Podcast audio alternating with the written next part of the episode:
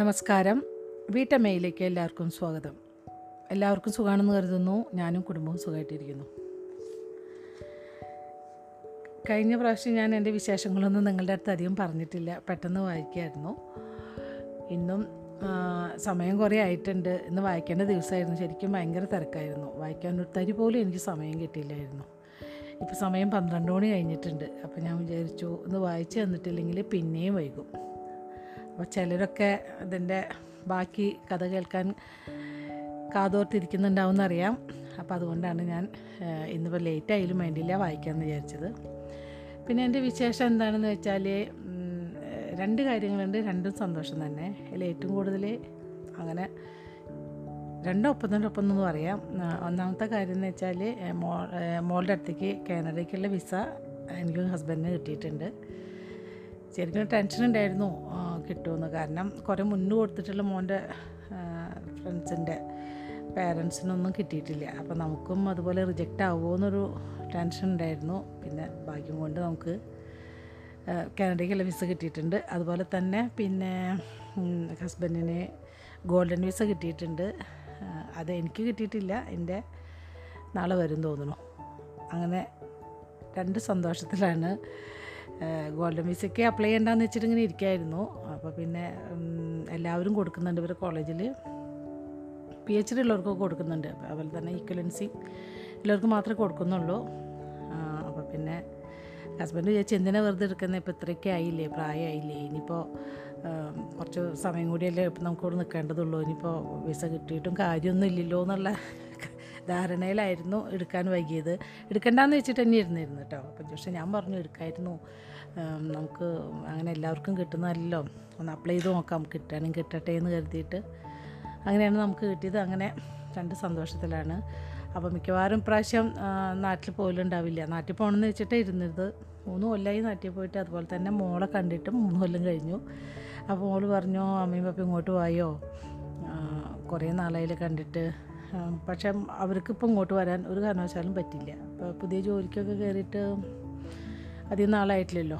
അപ്പോൾ അവരെ probation period കഴിഞ്ഞിട്ടില്ല. അപ്പോൾ അങ്ങനെ ഇതൊക്കെയാണ് എന്റെ വിശേഷങ്ങൾ. ഞാനിത് പൊങ്ങച്ചം പറഞ്ഞ ഒന്നുമല്ല കേട്ടോ. സത്യത്തിൽ നിങ്ങളാരും അങ്ങനെ തെറ്റിദ്ധരിക്കല്ലേ? ഞാൻ എന്റെ വിശേഷങ്ങൾ പറയുന്നതിനോടൊപ്പം ഇതും പറഞ്ഞു എന്നല്ലോ എന്റെ ഒരു സന്തോഷം നിങ്ങളായിട്ട് പങ്കുവച്ചു. അപ്പോൾ നമുക്കിനി കഥയിലേക്ക് പോയാലോ? കഴിഞ്ഞ ദിവസം നമ്മൾ വായിച്ചു നിർത്തിയിട്ടുണ്ടായിരുന്ന ഒരു ഭാഗം എന്താണെന്ന് വെച്ചാൽ എന്താണ്? മാരിജൻ രാവണന്റെ അമ്മാവൻ രാവണന്റെ അമ്മോട് പറയാണ് കൈയസിയോട് പറയാണ്. അങ്ങനെ ഈ കുട്ടീനെ നമ്മളെ എന്താണ് നാഗനായി പിറന്നെങ്കിൽ അങ്ങനെ കൊന്നു കളയാൻ പറഞ്ഞിരിക്കുന്ന ഒരു ഭാഗമാണ് നമ്മൾ വായിച്ചിട്ടുണ്ടായിരുന്നത്. അപ്പോൾ രാവണൻ അത് കേൾക്കുകയാണ് അപ്പോൾ അതിന് ശേഷമുള്ള ഭാഗങ്ങളാണ് ഇവിടെ കൊടുത്തിട്ടുള്ളത്. ചെറിയൊരു പാരഗ്രാഫ് ഞാൻ വായിക്കാം. രാവണൻ കുഞ്ഞ് തന്റെ കുഞ്ഞ് കുഞ്ഞനുജനെ വാരിയെടുത്തു. സ്നേഹം നിറഞ്ഞ മിഴികളോടെ അവൻ കുഞ്ഞിനെ കൈകളിൽ തൊട്ടിലാട്ടി. നിനക്കൊന്നും തന്നെ സംഭവിക്കില്ല. ആരും നിന്നെ ഉപദ്രവിക്കില്ല. എനിക്ക് ജീവനുള്ളിടത്തോളം. ഇതികർത്ത പിതാമൂടരായ കൈകസിയും മാരുജനും അത് നോക്കി നിന്നു. അവരുടെ ഹൃദയങ്ങൾ സ്നേഹത്താൽ വഴിഞ്ഞൊഴുകി. മാരുജൻ സഹാനുഭൂതിയോടെ രാവണന്റെ ചുമലിൽ തൊട്ടു. എന്നാൽ രാവണൻ സമാധാനിപ്പിക്കുന്ന കൈ കുടഞ്ഞെറിയുകയും കുഞ്ഞിനെ കൊഞ്ചുന്നത് തുടരുകയും ചെയ്തു. ഈ ഭാഗമാണ് നമ്മൾ വായിച്ച് നിർത്തിയിട്ടുണ്ടായിരുന്നത് അടുത്തത് നാലാമത്തെ അധ്യായമാണ്. അപ്പോൾ നമുക്ക് വായിച്ചു തുടങ്ങാം. വൈശ്രവ മഹർഷിയുടെ ആശ്രമത്തിൽ നിന്ന് രക്ഷപ്പെടാൻ കൈകസിയും രണ്ട് ആൺമക്കളെയും മാരുജൻ സഹായിച്ചിട്ട് രണ്ട് ദിവസം കടന്നുപോയി. കാട്ടിൽ കാട്ടിനുള്ളിലെ ഒരു വെളിം പ്രദേശത്ത് രാത്രി തമ്പടിച്ചിരിക്കുകയാണവർ. തമ്പിനു പുറത്ത് കുതിരകൾ കെട്ടിയിട്ടുണ്ട്. ഉരുകിത്തീരുന്ന ചന്ദ്രബിംബത്തിന്റെ മൂന്നാം ദിവസമായിരുന്നു അത്. നിബിഡമായ ഇലച്ചാർത്തുകളും രാത്രികാലത്തെ മൂടൽമഞ്ഞും കാഴ്ച ഏതാനും അടിയാകലെയായി ചുരുങ്ങിയിരുന്നു. മാരുജൻ ഒരു ചെറിയ തീക്കുണ്ടമുണ്ടാക്കി. ചൂടിനു വേണ്ടി മാത്രമായിരുന്നില്ല അത്. സുരക്ഷയ്ക്കും അത് ഉപകരിച്ചു. അയാളുടെ മുന്നിലൊരു അരണിയുണ്ട്. അത് പതിയെ കടയാൻ തുടങ്ങി. അതിൽ തീയുണ്ടായി വരാൻ അയാൾ ക്ഷമയോടെ കാത്തിരുന്നു. ആദിമവും സമയം വേണ്ടതുമായ ആ വിദ്യ മാത്രമായിരുന്നു തീ ഉണ്ടാക്കാൻ കാട്ടിലുള്ള ഏക വഴി. അതിനിടയിൽ മാരിജന്റെ കണ്ണുകൾ തന്റെ സഹോദരിയുടെയും കുഞ്ഞിന്റെയും ഇരുണ്ട ബാഹ്യരേഖകളിൽ പതിഞ്ഞു. ആ ദിവസത്തെ യാത്രയ്ക്ക് ശേഷം അവർ തളർന്നുറങ്ങുകയാണെന്ന് തോന്നി. ഏതാനും ദിവസങ്ങൾ മാത്രം പ്രായമായ കുഞ്ഞിന് ഇപ്പോൾ ഇപ്പോഴൊരു പേരുണ്ട് കുംഭകർണൻ. കുംഭം പോലത്തെ കാതുള്ളവൻ. രാവണനാണ് കുഞ്ഞിന് ആ പേര് നിർദ്ദേശിച്ചത്. കൈകേസിയും മാരുജനും അത് ഉടനടി അംഗീകരിക്കുകയും ചെയ്തു. മാരുജൻ രാവണനെ നോക്കി അവൻ തൊട്ടടുത്ത് തന്നെ ഇരിക്കുന്നുണ്ട്. ആ ഒമ്പത് വയസ്സുകാരന്റെ കത്തി ഉറയിൽ നിന്ന് പുറത്തെടുത്തിട്ടുണ്ട്. മാരുജൻ രാവണന്റെ മുഖം രാവണന്റെ മുഖം കാണാൻ ശ്രമിച്ചു. അവന്റെ കണ്ണുകൾ അടഞ്ഞതാണോ? മാരുജൻ രാവണനെ ശകാരിക്കാനും തന്നെ സഹായിക്കാൻ പറയാനും തുടങ്ങുകയായിരുന്നു. അപ്പോഴാണ് അവൻ ഞൊടിയിടയിൽ കത്തി താഴേക്ക് വീശിയത്. അവിടെ നിന്ന് ഉച്ചത്തിലുള്ള നിലവിളി ഉയർന്നു. ഞെട്ടിപ്പോയ മാരുജൻ അവനെ തുറച്ചു നോക്കി. ഇരുട്ടിൽ വ്യക്തമായൊന്നും കാണാൻ കഴിഞ്ഞില്ലെങ്കിലും അയാളുടെ അനന്തരവൻ ഒരു കാട്ടുമുയലിന്റെ ഉടലിൽ കത്തി കൊണ്ട് കുത്തിയിറക്കുകയെന്ന് തോന്നി. വേണ്ടത്ര കാഴ്ചയില്ലാതെ അമ്പയ്യാൻ വളരെ കുറച്ച് പേർക്കേ കഴിയൂ. ഒച്ച മാത്രം കേട്ട് കത്തിയേറിയാൻ അതിനേക്കാളും കുറച്ച് പേർക്കേ കഴിയൂ. പക്ഷേ മുയലിനെ പോലെ കുതിച്ചോടുന്ന ഒരു മൃഗത്തെ ഒച്ച മാത്രം കേട്ട് വേട്ടയാടുന്നത് കേട്ടുകേൾവിയില്ലാത്ത കാര്യമായിരുന്നു. അല്പം തുറന്ന വായോടെ മാരുജൻ രാവണനെ അതിശയിച്ചു നോക്കി. അരണയിൽ ഊറിക്കൂടുന്ന അഗ്നിപ്പൊട്ടുകളിലേക്ക് വീണ്ടും അയാൾ ശ്രദ്ധ തിരിച്ചു. മാരുജൻ കരുതലോടെ ആ തീ കയ്യിലെ ഉണക്ക ചുള്ളികളിലേക്ക് പകർത്തി. എന്നിട്ടത് പതിയെ ഊതിയപ്പോൾ ചുള്ളികളിൽ തീ പടർന്നു. ഓരോന്നോരോന്നായി അയാൾ അത് അടുക്കി വെച്ച് വിറകു കഷ്ണങ്ങളിലേക്ക് പകർന്നു. താമസിയാതെ ആ വലിം ആ വെളിംപ്രദേശത്തിന്റെ നടുവിൽ അലറുന്ന തീക്കുണ്ടമുണ്ടായി. തീയുണ്ടാക്കിയതിനു ശേഷം മാരുജൻ രാവണന്റെ അടുത്തേക്ക് തിരിച്ചു വന്നു. അവൻ മുയലിന്റെ പിൻകാലുകൾ തൊലി പൊളിക്കാൻ തുടങ്ങിയിരുന്നു. ആ മൃഗത്തിന് അപ്പോഴും ജീവനുണ്ടെന്ന് ഒരു ഞെട്ടലോടെ മാരുജൻ ശ്രദ്ധിച്ചു. അത് ദുർബലവും പരിഭ്രാന്തവുമായി ഒച്ചകൾ ഉണ്ടാക്കുന്നുണ്ട്. വേദനയൂറുന്ന അപേക്ഷ പോലെ തീയുടെ വെളിച്ചത്തിൽ രാവണന്റെ ഭാവവും മാരുജനും കാണാം. ഭീതിയുടെ തണുപ്പ് അയാളുടെ നട്ടലിയിലൂടെ കടന്നുപോയി. അയാൾ എഴുന്നേൽക്കുകയും മെയ് വഴക്കത്തോടെ തന്റെ കത്തി പുറത്തെടുക്കുകയും ചെയ്തു. രാവണന്റെ കയ്യിൽ നിന്നും മുയലിനെ വാങ്ങി അയാൾ അതിന്റെ ഹൃദയത്തിൽ കത്തി കുത്തിയിറക്കി. മുയൽ പിടച്ചിൽ നിർത്തും വരെ അയാൾ അത് ആഴ്ത്തിപ്പിടിച്ചു. എന്നിട്ടതിനെ അയാൾ രാവണന് കൈമാറി. ഈ മൃഗം നിന്നോട് യാതൊരു ദ്രോഹവും ചെയ്തിട്ടില്ല.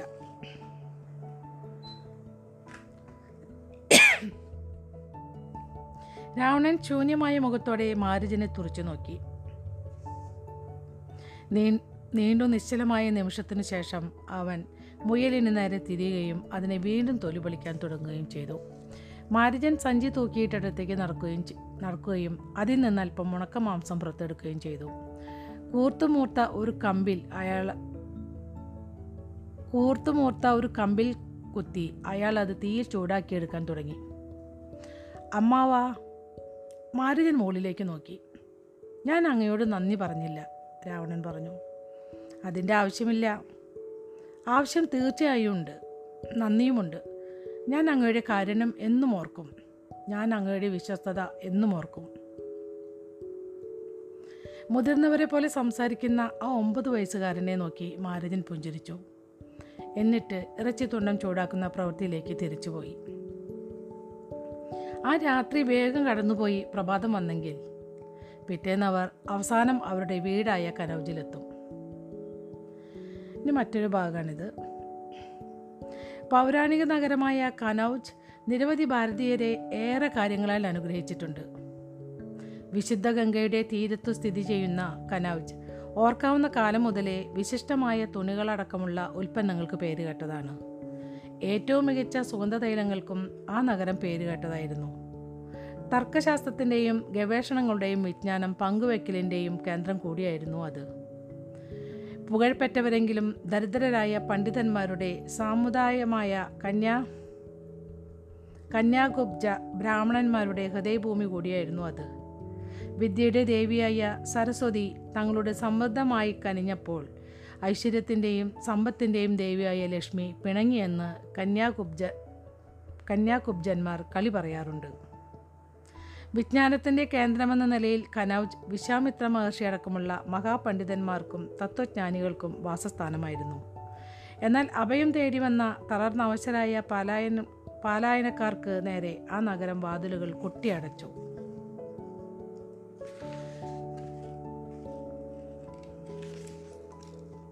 നാഗനായ ഒരു കുഞ്ഞിനെ കൈകസി ജന്മം നൽകിയതറിഞ്ഞ ഉടനെ അവളുടെ മാതാപിതാക്കൾ മകളെ ഭ്രഷ്ടയാക്കാൻ തീരുമാനിച്ചു. അപ്പോഴേക്കും രാവണനെക്കുറിച്ചുള്ള രഹസ്യവും പുറത്തു വന്നിരുന്നു. അത് കൈകേസിയുടെ കുറ്റമാണെന്ന് എല്ലാവർക്കും അറിയാമായിരുന്നു.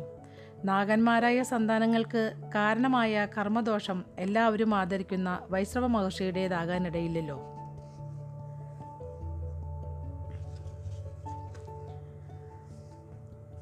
കൈകേസിയുടെ അവസ്ഥയിൽ പ സഹതപിച്ചവർക്ക് പോലും അവരുടെ സമുദായത്തെയോ മുതിർന്നവരെയോ എതിർക്കാനുള്ള താല്പര്യമോ ഇച്ഛാശക്തിയോ കാണിച്ചില്ല. കനൗജ് കനൗജിയിലെത്തിയിട്ട് ഒരു ദിവസത്തിനുള്ളിൽ തന്നെ അവർ നാലുപേരും വീണ്ടും നഗരത്തിന് പുറത്തെത്തി. എവിടെ പോകണമെന്നറിയാതെ അവർ വിശുദ്ധ ഗംഗയുടെ തീരത്ത് അലഞ്ഞു തിരിഞ്ഞു നടന്നു. നമ്മളിനി എന്തു ചെയ്യും? കയ്യേസി ചോദിച്ചു. ദേഷ്യം പതയുന്ന മനസ്സോടെ മാരുജൻ നദിയിലേക്ക് തുറച്ചു നോക്കി. സ്വന്തം കുടുംബം അവരെ തള്ളിക്കളഞ്ഞെന്ന് അയാൾക്ക് വിശ്വസിക്കാൻ കഴിഞ്ഞില്ല.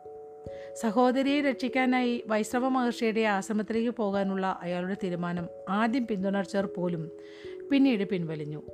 മാരുജനോട് ഇങ്ങനെ പറയാൻ പോലും അവർ തുനിഞ്ഞു. കൈകസി ശരിക്കും നാഗനായ കുഞ്ഞിന് ജന്മം കൊടുക്കുമെന്ന് തങ്ങൾ പ്രതീക്ഷിച്ചില്ല. ഞങ്ങൾക്കതെങ്ങനെ മുൻകൂട്ടി കാണാനാകും? ദാദാ കൈകസി വീണ്ടും വിളിച്ചു. നമുക്കെന്തു സംഭവിക്കും? എനിക്കറിയില്ല കൈകസി. മാരജൻ പറഞ്ഞു എനിക്കറിയില്ല. രാവണൻ മിനുസമുള്ള മിനുസമുള്ളൊരു കല്ലുപയോഗിച്ച് കത്തിയുടെ വായ്ത്തല മൂർച്ച കൂട്ടുകയായിരുന്നു. അവൻ തല ഉയർത്തിക്കൊണ്ട് പറഞ്ഞു എനിക്കറിയാം നമുക്ക് കുറേ കൂടി കിഴക്ക് ഭാഗത്തേക്ക് പോകാം വൈദ്യനാഥിലേക്ക്. വൈദ്യനാഥ്? അതിശയത്തോടെ മാരജൻ ചോദിച്ചു അവിടെ എന്താണുള്ളത്? കന്യാകുമാരി രാവണൻ വിചാരിച്ചു പക്ഷെ എന്തുകൊണ്ടോ അവൻ അത് ഉറക്കെ പറയാൻ ആഗ്രഹിച്ചില്ല. അവൻ വീണ്ടും കത്തിക്ക് മൂർച്ച കൂട്ടാൻ തുടങ്ങി. അവിടെ എന്താണ് ഇല്ലാത്തതെന്ന് എനിക്കറിയാം എന്റെ പിതാവ്. മാരുജൻ മൗനത്തിലൊളിച്ചു നമുക്ക് കിഴക്കോട്ട് യാത്ര ചെയ്യാം ഉദയസൂര്യന്റെ നേർക്ക്. വിവേകത്തിന്റെ വെളിച്ചമൽപ്പം നമ്മുടെ മേലും പതിക്കട്ടെ? നീ തന്നെയാണോ ഈ വരികൾ ഉണ്ടാക്കിയത്? മതിപ്പ് തോന്നിയ മാരുജൻ ചോദിച്ചു. രാവണൻ ഗർവോടെ മാരുജനെ ഒളിക്കട്ട് ഒളിക്കണ്ണിട്ട് നോക്കി. അല്ല ഞാൻ എവിടെയോ വായിച്ചതാണ്. അങ്ങും അല്പം വായിക്കണം അമ്മാവ. അതൊരു നല്ല ശീലമാണ്. മാരുജൻ കണ്ണുകളുരുട്ടി ദൂരേക്ക് നോക്കി. ശല്യക്കാരൻ കുട്ടി. ഇനി വേറൊരു പാരഗ്രാഫാണിത്. പേര് കേട്ട വൈദ്യനാഥ ക്ഷേത്രത്തിൽ നിന്ന് അല്പം അകലെയുള്ള ചെറിയൊരു ഗ്രാമത്തിലെ സത്യത്തിൽ അവർക്ക് താമസ സൗകര്യം ലഭിച്ചു. വൈദ്യനാഥ് അവിടുത്തെ വൈദ്യന്മാരുടെ പേരിൽ പ്രശസ്തമായിരുന്നു. കുംഭകർണന്റെ ചെവിയിലെയും ചുമലുകളിലെയും മുഴകൾ എടുത്തു കളയാൻ കഴിയുമോ എന്നറിയാൻ ഉടനെ തന്നെ കൈകേസി വൈദ്യന്മാരിൽ ഒരാളെ കാണാൻ പോയി. വൈദ്യൻ അത് ചെയ്യാൻ ആകില്ലെന്നറിയിച്ചു. ആ മുഴകളിൽ നിറയെ ഞാടി ഞരമ്പുകളും രക്തക്കുഴലുകളുമാണ്.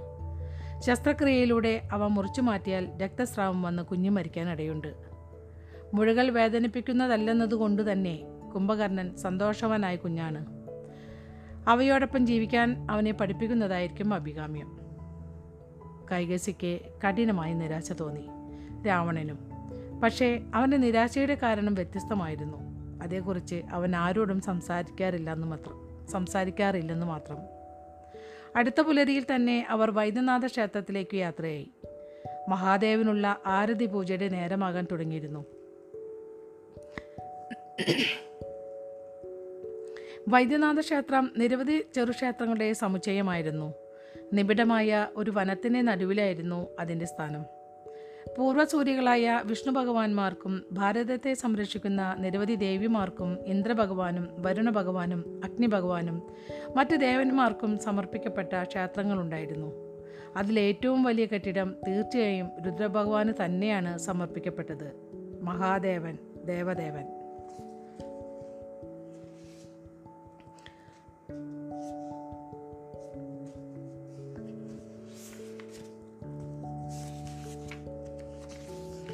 വെള്ളപ്പം വെള്ളപ്പൊക്കമുണ്ടാക്കുന്ന മയൂരാക്ഷി നദിയിൽ നിന്ന് ചതുപ്പു നിലങ്ങളും തടങ്ങളും വൈദ്യനാഥ വൈദ്യനാഥ ക്ഷേത്രത്തെ വേർതിരിച്ചു. പ്രക്ഷുബ്ധമായ നദിയുടെ മലവെള്ളത്തെ വലിച്ചെടുത്ത് അവ ക്ഷേത്രത്തെ സംരക്ഷിച്ചു. നിരവധി ജനസുകളിൽപ്പെട്ട ഔഷധ സസ്യങ്ങളും ഫലമൂലാദികളും ആ ചതുപ്പുകളിൽ വളരുകയും ആ ചെറിയ ക്ഷേത്ര നഗരത്തെ ഏതാണ്ട് എല്ലാ രോഗങ്ങൾക്കുമുള്ള ചികിത്സയ്ക്കുതകുന്ന ഔഷധങ്ങളുടെ നിധിശേഖരമായി മാറ്റുകയും ചെയ്തു. വൈദ്യന്മാരുടെ കുലദൈവമായ വൈദ്യനാഥിൽ നിന്നാണ് നഗരത്തിന്റെ പേര് കിട്ടിയത് തന്നെ. നഗരത്തിന്റെ നല്ലാട്ടോ അത് നഗരത്തിനതിന്റെ പേര് കിട്ടിയത് തന്നെ. സോറി കേട്ടോ തെറ്റി വായിച്ചത്. വൈദ്യനാഥിലെ പ്രധാന ക്ഷേത്രം ഒരു പടുകൂറ്റൻ താമരപ്പൂവിന്റെ ആകൃതിയിലുള്ളതാണ്. സരളമെങ്കിലും ബൃഹത്തായ അന്തർഭാഗ അന്തർഭാഗം അതിനുണ്ട്. അവിടെ ഒരു നെടുമ്പൂരയും ശ്രീകോവിലും. ആഗമ ആഗമവാസ്തുവിദ്യാ നിയമങ്ങൾ പ്രകാരം കല്ലുകൊണ്ടും കൊമ്മായക്കൂട്ടുകൊണ്ടും പണിതുയർത്തിയ ശിഖരവുമുണ്ട്. പതിനഞ്ച് വാര അടിത്തറയിൽ നിന്ന് അമ്പത് വാര ഉയരത്തിൽ ആകാശത്തേക്ക് ഉയർന്നു നിൽക്കുന്ന പ്രധാന ശിഖരം. അസ്ഥിവാരത്തിന് മുകളിൽ നൂറ്റിയെട്ട് ദാരുനിർമ്മിതമായ താമര ഇതളുകൾ ഉറപ്പിച്ചിട്ടുണ്ട്. വാസ്തുവിദ്യാപരമായ മികവാണത്. ഓരോ ഇതളും പൂർണ വളർച്ചയെത്തിയ ഒരു മനുഷ്യനേക്കാൾ നാലിരട്ടി വലിപ്പമുള്ളതാണ്. സാലമരത്തിന്റെ കാതലിൽ നിന്ന് കടഞ്ഞെടുത്ത ഓരോ ഇതളും ലോകത്തിൽ വെച്ച് തന്നെ ഏറ്റവും മികച്ച കരകൗശല വിദ്യയുടെ മാതൃകകളായിരുന്നു. ഓരോ ഇരളിനെയും രാസപരിച രാസപരിചരണ പ്രക്രിയയിലൂടെ കൂടുതൽ ദൃഢപ്പെടുത്തുകയും അവയിൽ ഇളം ചുവപ്പ് നിറമുള്ള ചായവും പൂശുകയും ചെയ്തിട്ടുണ്ട്. ക്ഷേത്രത്തിന്റെ അന്തർഭാഗത്തെ പ്രദക്ഷിണം വയ്ക്കുന്ന പടുകൂറ്റൻ താമര സൃഷ്ടിക്കാനായി നാലു തലങ്ങളിലായാണ് താമര ഇതളുകൾ അടുക്കി വച്ചിരിക്കുന്നത്. ഓരോന്നിനു മുകളിൽ ഓരോന്നായി. പ്രധാന ശിഖരത്തിന് മഞ്ഞച്ചായം പൂശിയിട്ടുണ്ട്. താമരയുടെ മധ്യഭാഗത്ത് നിന്ന് പടുകൂറ്റൻ സ്ത്രീ കേസരം പോലെയാണ് ശിഖരം വളർന്നു നിൽക്കുന്നത്. താമരയുടെ കാണ്ഡത്തെ സൂചിപ്പിക്കാനായി അസ്ഥിവാരത്തിന് പച്ച ചായമാണ് അടിച്ചിരിക്കുന്നത്. നീളമുള്ള അസ്ഥിവാരം പൊള്ളയാണ്. അത് ക്ഷേത്രത്തിലേക്ക് തുരങ്കം പോലുള്ള പ്രവേശന ദ്വാരമായി പ്രവർത്തിച്ചു. അത് ഏതാണ്ട് വിചിത്രമായിരുന്നു. ആഴത്തിൽ പ്രതീകാത്മവും മൺകുഴമ്പിൽ പുതഞ്ഞു വളരുമ്പോഴും സുഗന്ധവും അഴുകും നിലനിർത്തുന്ന പുഷ്പമാണ് താമര. ക്ഷേത്രത്തിലേക്ക് വരുന്നവർക്ക് അതൊരു വെല്ലുവിളി മുമ്പോട്ട് വെച്ചു. ചുറ്റുപാടുകൾ ധാർമ്മികമല്ലെങ്കിലും ധർമ്മങ്ങൾ നിന്നിളകാതിരിക്കുന്നത് എങ്ങനെയെന്ന് അത് അവരെ ചിന്തിപ്പിച്ചു. താമര ഇതളുകളുടെ എണ്ണവും നൂറ്റിയെട്ട് അർത്ഥപൂർണമായിരുന്നു. ഭാരതീയർ ധർമ്മവഴി പിന്തുടരുന്നവർ ആ സംഖ്യയ്ക്ക് വലിയ പ്രാധാന്യം നൽകിയിരുന്നു. പ്രപഞ്ചഘടനയിൽ വീണ്ടും വീണ്ടും ആവർത്തിച്ചു വരുന്ന ദൈവികമായ സംഖ്യയാണിതെന്ന് അവർ വിശ്വസിച്ചു. സൂര്യന്റെ വ്യാസം ഭൂമിയുടേതിനേക്കാൾ നൂറ്റെട്ട് മടങ്ങായിരുന്നു. ഭൂമിയിൽ നിന്ന് സൂര്യനിലേക്കുള്ള ശരാശരി അകലം സൂര്യന്റെ വ്യാസത്തിന്റെ നൂറ്റെട്ട് മടങ്ങായിരുന്നു. ഭൂമിയിൽ നിന്ന് ചന്ദ്രനിലേക്കുള്ള ശരാശരി അകലം ചന്ദ്രന്റെ വ്യാസത്തിന്റെ നൂറ്റെട്ട് മടങ്ങായിരുന്നു. പ്രപഞ്ചത്തിൽ ഇന്ദ്രജാലം എന്നോണം ആ സംഖ്യ പ്രത്യക്ഷപ്പെടുന്നതിന് നിരവധി ഉദാഹരണങ്ങളുണ്ടായിരുന്നു. കാലക്രമേണ അത് നിരവധി അനുഷ്ഠാന വിധികളിലേക്ക് ഉൾച്ചേർക്കപ്പെട്ടു. ഒരു മന്ദം ഫലപ്രാപ്തിക്കായി നൂറ്റെട്ട് തവണ ഉരുക്കഴിക്കണമെന്ന് പറയുന്നത് അതിനൊരു ഉദാഹരണമാണ്. ക്ഷേത്രത്തിന്റെ ഏറ്റവും അറ്റത്തുള്ള ശ്രീകോവിലിൽ രുദ്രഭഗവാന്റെ പൂർണഗായക പ്രതിമയുണ്ടായിരുന്നു. ഒരു യോഗിയെ പോലെ ചമ്രം പിഴിഞ്ഞിരിക്കുകയാണ് അദ്ദേഹം. കണ്ണുകൾ ധ്യാനത്തിൽ നിമീലിതമാണ്? വിഗ്രഹത്തിന് തൊട്ടുപുറകിൽ മൂന്ന് വാര ഉയരത്തിൽ പടുകൂറ്റൻ ശിവലിംഗവും യോനിയുമുണ്ട്. പാതി അണ്ടാകൃതിയിലായിരുന്നു ആ ലിംഗം. സൃഷ്ടിയെ ഒന്നിച്ചു ചേർത്ത ബ്രഹ്മാണ്ടത്തെ പ്രതിനിധീകരിക്കുന്നു അതെന്ന് ചിലർ വിശ്വസിച്ചു. അത് പുരുഷോർജത്തിന്റെയും അന്തർലീനമായ കരുത്തിന്റെയും പ്രതീകമാണെന്ന് മറ്റു ചിലർ വിശ്വസിച്ചു. ലിംഗത്തിന്റെ ആധാരത്തിലാണ് യോനിയുടെ സ്ഥാനം. യോനി എന്ന വാക്കിനെ പലപ്പോഴും ഗർഭപാത്രം എന്നാണ് മൊഴിമാറ്റാറുള്ളതെങ്കിലും അക്ഷരാർത്ഥത്തിൽ അതിനർത്ഥം ഉത്ഭവമെന്നോ സ്രോതസ്സെന്നോ ആണ്. ലിംഗത്തിന്റെയും യോനിയുടെയും സംയോഗം സൃഷ്ടി സൃഷ്ടിയെയാണ് പ്രതിനിധീകരിക്കു പ്രതിനിധീകരിച്ചത്.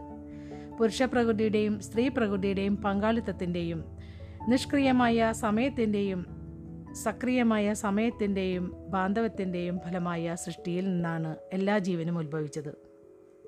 ശ്രീകോവിലിന് പുറത്ത് താമരയുടെ ആകൃതിയുള്ള ക്ഷേത്രത്തിന് നടുവിലായി ഭക്തന്മാർക്കായുള്ള പ്രധാന നെടുമ്പുറയുണ്ട് രാവണനും കുടുംബവും ക്ഷേത്രത്തിൽ എത്തുമ്പോഴേക്കും ആരതി തുടങ്ങിക്കഴിഞ്ഞിരുന്നു. അതുകൊണ്ട് തന്നെ ക്ഷേത്രത്തിന്റെ ശില്പഭംഗിയോ പ്രതീകാത്മകതയോ ആസ്വദിക്കാൻ അവർക്ക് നേരം കിട്ടിയില്ല. ആരതി കേമമായിരുന്നു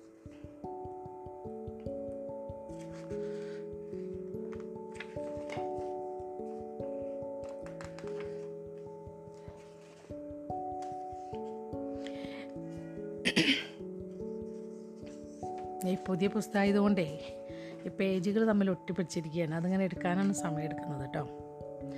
നെടുമ്പരയിൽ അങ്ങോളം ഇങ്ങോളം വശങ്ങളിലായി വലിയ പീഠങ്ങളിൽ ഉറപ്പിച്ചിട്ടുള്ള പടുകൂറ്റൻ പെരുമ്പറകളുണ്ട്. കൈത്തണ്ടകളുടെ വലിപ്പമുള്ള പെരുമ്പറക്കോലുകൾ പിടിച്ച ദൃഢഗാത്തരായ കൂറ്റന്മാർ പെരുമ്പറകൾ തുടരെ തുടരെ മുഴുക്കിക്കൊണ്ടിരുന്നു ദും ദും ദും ദും ദും ദും ദന രാവണന്റെ ഉടലിൽ ഉടലിലൂടെ പെരുമ്പറയൊച്ചയും താളവും തുടിച്ചു. ശബ്ദതരംഗങ്ങളെ അസ്ഥികളിൽ അവന് അനുഭവിച്ചറിയാമായിരുന്നു. രുദ്രഭഗവാന്റെ ഭക്തന്മാർക്കിടയിൽപ്പെട്ട ആരെയും പോലെ അവനും ആ താളത്തിനൊപ്പി താളത്തിനൊപ്പിച്ച് നൃത്തം ചവിട്ടാതിരിക്കാനായി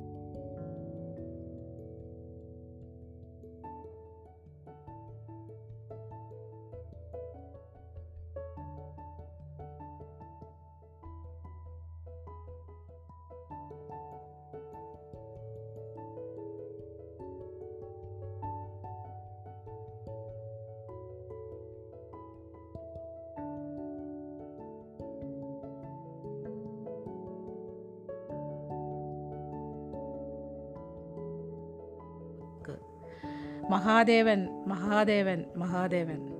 ഭജനയുടെ അക്കം കൂടുന്തോറും ഒച്ചകൾ ഉച്ചത്തിലുയർന്നു മഹാദേവനോടുള്ള ഭക്തിമൂർച്ചയിൽ എല്ലാവരും ആടിയുലഞ്ഞു. ദേവദേവൻ രുദ്രഭഗവാൻ. പെരുമ്പറകൾ നാമജപത്തിന് ഒന്നിച്ചുയർന്നു. ദുംദും ധന ദുംദും ധന ദുംദും ധന ദുംദും ധന. രാവണൻ തനിക്ക് ചുറ്റും നോക്കി. ജീവിതത്തിൽ ആദ്യമായി തന്നേക്കാൾ വലിയ ഒന്നിന്റെ ഭാഗമാകുന്നതിന്റെ കേവല സന്തോഷം അവൻ അനുഭവിച്ചു. അവൻ രുദ്രഭഗവാന്റെ ഭക്തനായിരുന്നു. അവരെല്ലാവരും ഭക്തന്മാർക്കിടയിൽ യാതൊരു വേർതിരിവുമില്ല. സമ്പന്നർ പ്രത്യക്ഷമായും ദരിദ്രമായ നാട്ടുകാരുടെ തൊട്ടടുത്ത് നിന്ന് നൃത്തം ചവിട്ടി. വിദ്യാർത്ഥികൾ ഗുരുക്കന്മാരുടെ തൊട്ടടുത്ത് ഒറ്റക്കാലിൽ കറങ്ങി. ശാരീരിക വൈകല്യമുള്ളവർ ദൃഢകാത്തരായ സൈനികരുടെ അടുത്തുനിന്ന് നാമ നാമമുരുക്കഴിച്ചു.